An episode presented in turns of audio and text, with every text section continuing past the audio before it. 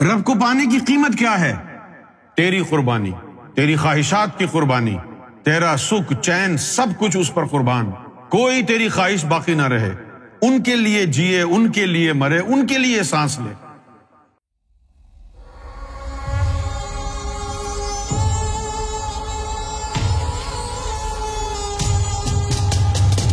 عروج، فاطمہ شیخو پورہ پنجاب۔ وعلیکم السلام۔ میرا یہ سوال ہے کہ سرکار سے تعلق کیا ہوتا ہے؟ سرکار سے تعلق کیسے جڑتا ہے؟ آپ سے التجا ہے، میرا سرکار سے باطنی تعلق جوڑ دیجیے ایسا جس سے باقاعدہ اندر سے محسوس ہو کہ اندر سے تعلق جڑ گیا ہے، جو کبھی نہ ٹوٹے۔ آپ کے در سے امید ہے کہ آپ جوڑ دیں گے۔ کچھ لوگ ہوتے ہیں جو وقت گزارنے کے لیے، مزے کے لیے کرکٹ کھیلتے ہیں۔ اس کو کہتے ہیں ریکریشنل کرکٹ۔ اور کچھ لوگ ہوتے ہیں جو پروفیشنل کرکٹ کھیلتے ہیں۔ اب جیسے ہم لوگ ہم لوگ، ہماری ٹیم ہے کرکٹ کی، تو ہم جو کرکٹ کھیل رہے ہیں، یہ ریکریشنل کرکٹ ہے نا؟ یہ کوئی پروفیشنل کرکٹ تو نہیں ہے۔ تو ریکریشنل کرکٹ میں یہ ہوتا ہے کہ فار فن سنڈے کا دن ہے، آرام سے کرکٹ کھیلتے ہیں انجوائے کرتے ہیں۔ اور نہ بیٹنگ میں پرفیکشن ہوتی ہے، نہ بالنگ میں پرفیکشن ہوتی ہے۔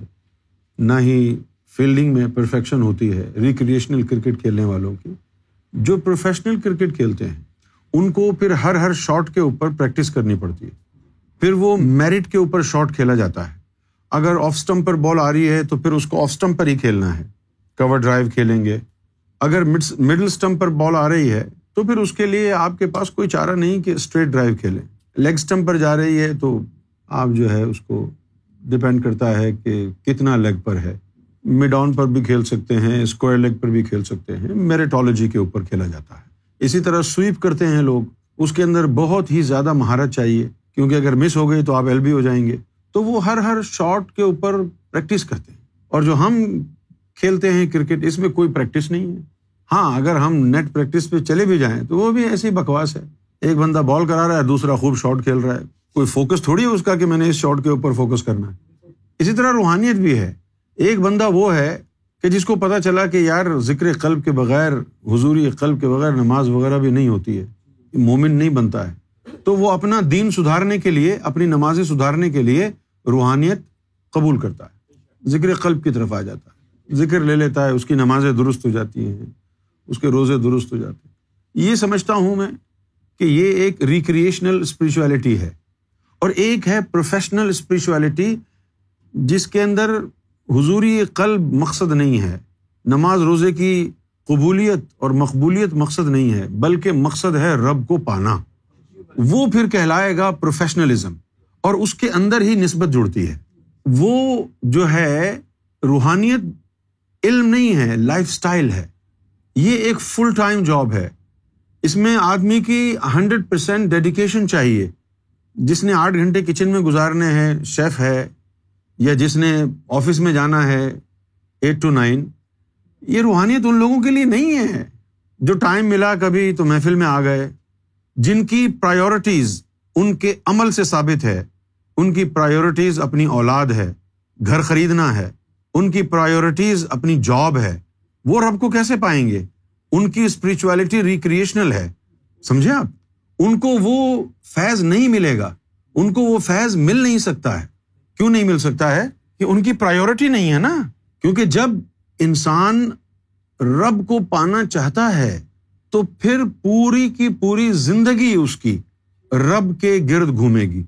سب سے زیادہ پرائیورٹی رب اور رب کو حاصل کرنے والے راستے پر ہوگی۔ پھر وہ یہ نہیں دیکھے گا کہ یار میں محفل میں سیٹرڈے کو چلا جاتا ہوں سنڈے کو۔ فرائیڈے کو چلا جاتا ہوں اور سیٹرڈے کو۔ سنڈے کو گیا تو پھر صبح دیر ہو جائے گی محفل یعنی اپنے جاب پہ جانے کے لیے۔ تو یہ ان کی پرائیورٹیز ہے، وہ رب والے نہیں ہیں۔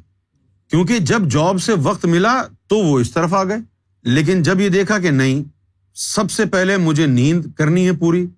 محفل میں اگر آج چلا گیا، صبح منڈے ہے، صبح جاب پہ جانا ہے۔ اگر میں محفل میں گیا تو دیر سے سوؤں گا، میری نیند نہیں پوری ہوگی، میری جاب کا حرج ہوگا۔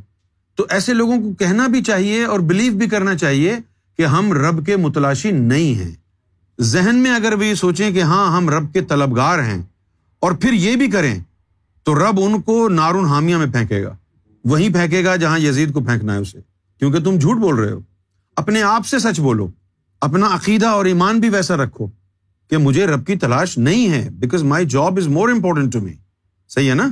کیونکہ جس نے بھی رب کو پایا ہے وہ پہلے تمام دنیا کے کاموں سے ریڈنڈنٹ ہوا ہے، فارغ ہوا ہے۔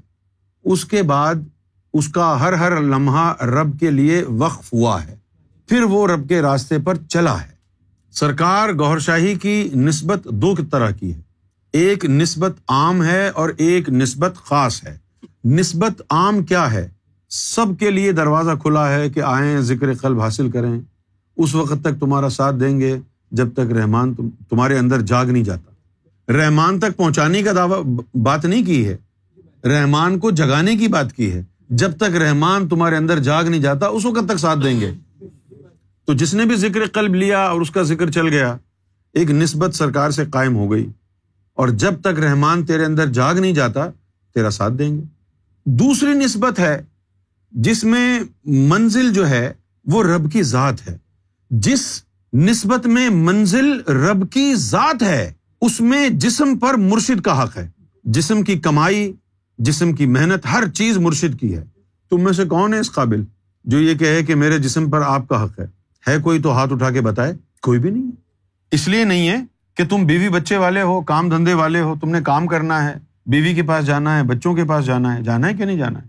تو پھر تم کو خاص نسبت تو حاصل نہیں ہو سکتی۔ وہ تو ان کے لیے ہے۔ جو سب کو چھوڑ کے صرف رب کے ہونا چاہتے ہیں۔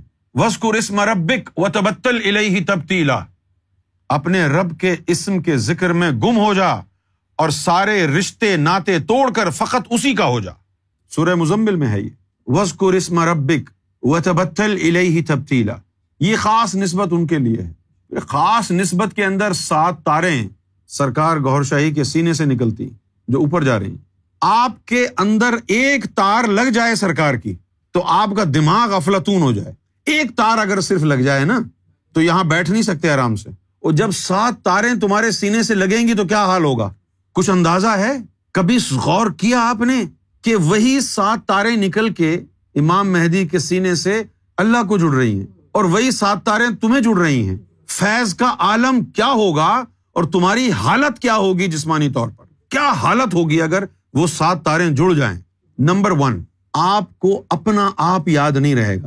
تو پھر اور کون ہے باقی؟ آپ سے زیادہ آپ کو اہم جو یاد آئے گا۔ دنیا میں رہتے ہوئے ہر رشتہ آپ کو کبھی نہ کبھی اپنی مرضی کے مطابق جینے کو کہتا ہے۔ اپنی خواہشات کی تکمیل کا مطالبہ کرتا ہے۔ یہ ایسا کرو، وہ ویسا کرو۔ لیکن جب آپ خاص نسبت جڑ گئی تو آپ نہ بیوی کی مان سکتے، نہ باپ کی، نہ بھائی کی، نہ یار کی، نہ دوست کی، نہ اپنی۔ صرف اس کی جس کے ہاتھوں میں ہاتھ دیا۔ اتنا ضرف کہاں ہے؟ لوگوں میں۔ کوئی ہے ہی نہیں۔ ہے کوئی تو بتائے۔ تو خاص نسبت ایسے نہیں ملتی ہے۔ خاص نسبت کے لیے منہ تو قبل انت منہ فیصلہ کرنا پڑتا ہے۔ میں گوہر کے لیے زندہ ہونا چاہتا ہوں تو سب کے لیے مرنا پڑے گا۔ اور اگر میں ان سب کے لیے ہوں تو گوہر نہیں ملے گا۔ یہ میں نے کھلی کھلی چھلی چھلی بات آپ کے سامنے بیان کر دی ہے۔ آپ کی مرضی ہے۔ ایسے نہیں ملتا ہے رب۔ لوگ تو منہ پھاڑ کے کہتے ہیں جی میرے اندر جسا ڈال دو۔ آپ کسی لڑکی کا ہاتھ مانگنے کے لیے جائیں، وہ انکوائری کرتا ہے سو دفعہ۔ بندہ کیسا ہے، خاندان کیسا ہے، کہاں سے آیا ہے، جاب کیسی ہے، میری بیٹی کو پال سکے گا، نہیں پال سکے گا۔ وہ اتنی انکوائری کرتا ہے۔ تو مرشد اپنے سینے کی مخلوق نکال کے تجھے کیسے دے دے گا بغیر انکوائری کے؟ بغیر تیری آزمائش کے، بغیر تیری ٹوٹل ڈٹرمنیشن کے۔ وہ تو بغیر خواہش کے، اس کے دل میں خواہش مر جائے اور وہ آ کے مرشد کے در پر پڑ جائے کہ میں آپ کا مال ہوں، جو جی چاہے کریں کہنے کو آسان ہے یہ بات، لیکن جب بات آتی ہے کرنے کی، تو پھر اس میں بڑے بڑے سورما بھاگ جاتے ہیں۔ اپنی خواہش کو مارنا پڑتا ہے، مرشد کی خواہش کو پورا کرنا پڑتا ہے۔ وہ جو قرآن میں آیا ہے، لن تنال البر تنفقو مما تو اس کا یہی مطلب ہے۔ اپنی خواہش مار کے جو مرشد نے بتایا وہ کر۔ یہ تعلیم تو عام ہے، ہم نے عام کر دی۔ یہ ایسا ہی ہے کہ بھائی کوئی بہت ہی بہترین کار جس کا سب انتظار کر رہے ہیں۔ کب آئے گی، کب آئے گی، کب آئے گی۔ سب کو انتظار ہے۔ ایسے انتظار ہے کہ سب جا کے خرید لیں گے۔ اور پھر جب کار آ گئی تو لوگ اس کی قیمت سن کے پریشان ہو گئے۔ سب گھروں کو چلیں گے تو کاریں تو بن کے آ گئی ہیں، کھڑی ہوئی ہیں۔ اس کی کوئی قیمت ادا کرے، لے جائے۔ رب کو پانے کی قیمت کیا ہے؟ تیری قربانی، تیری خواہشات کی قربانی، تیرا سکھ، چین، سب کچھ اس پر قربان۔ کوئی تیری خواہش باقی نہ رہے۔ ان کے لیے جیے، ان کے لیے مرے، ان کے لیے سانس لے۔ تو یہ کرتے کرتے ایک وقت یہ آئے گا کہ آپ رہیں گے ہی نہیں، اپنا وجود ہی نہیں رہے گا آپ کا۔ وہی ہوگا ازا تم الفقر فہو اللہ، جو فخر میں کامل ہو جاتا ہے، فہو اللہ، پھر وہ بندہ نہیں رہتا۔ فہو اللہ، تو پھر وہ اللہ ہی ہے۔ تو خاص نسبت جو ہے، اس کے تقاضے بھی خاص ہیں۔ آپ یقین کریں ندیم بھائی، لوگ اکثر کہتے ہیں کہ نظر کریں، روحانی توجہ کریں۔ میں آپ کو خدا کی قسم اٹھا کے کہتا ہوں۔ ایسا بندہ ابھی تک مجھے نظر نہیں آیا جس کے اوپر ہلکی سی روحانی توجہ کروں اور وہ برداشت کر لے۔ کہتے تو سبھی ہیں۔ روحانی توجہ کرے۔ بھائی آپ یہ مشورہ کیوں دے رہے ہیں کہ بھائی فلاں کام کرنا ہے تو روحانی توجہ کر دو۔ آپ صرف یہ بتاؤ یہ نہیں ہو رہا، اس کو سدھاریں گے نا۔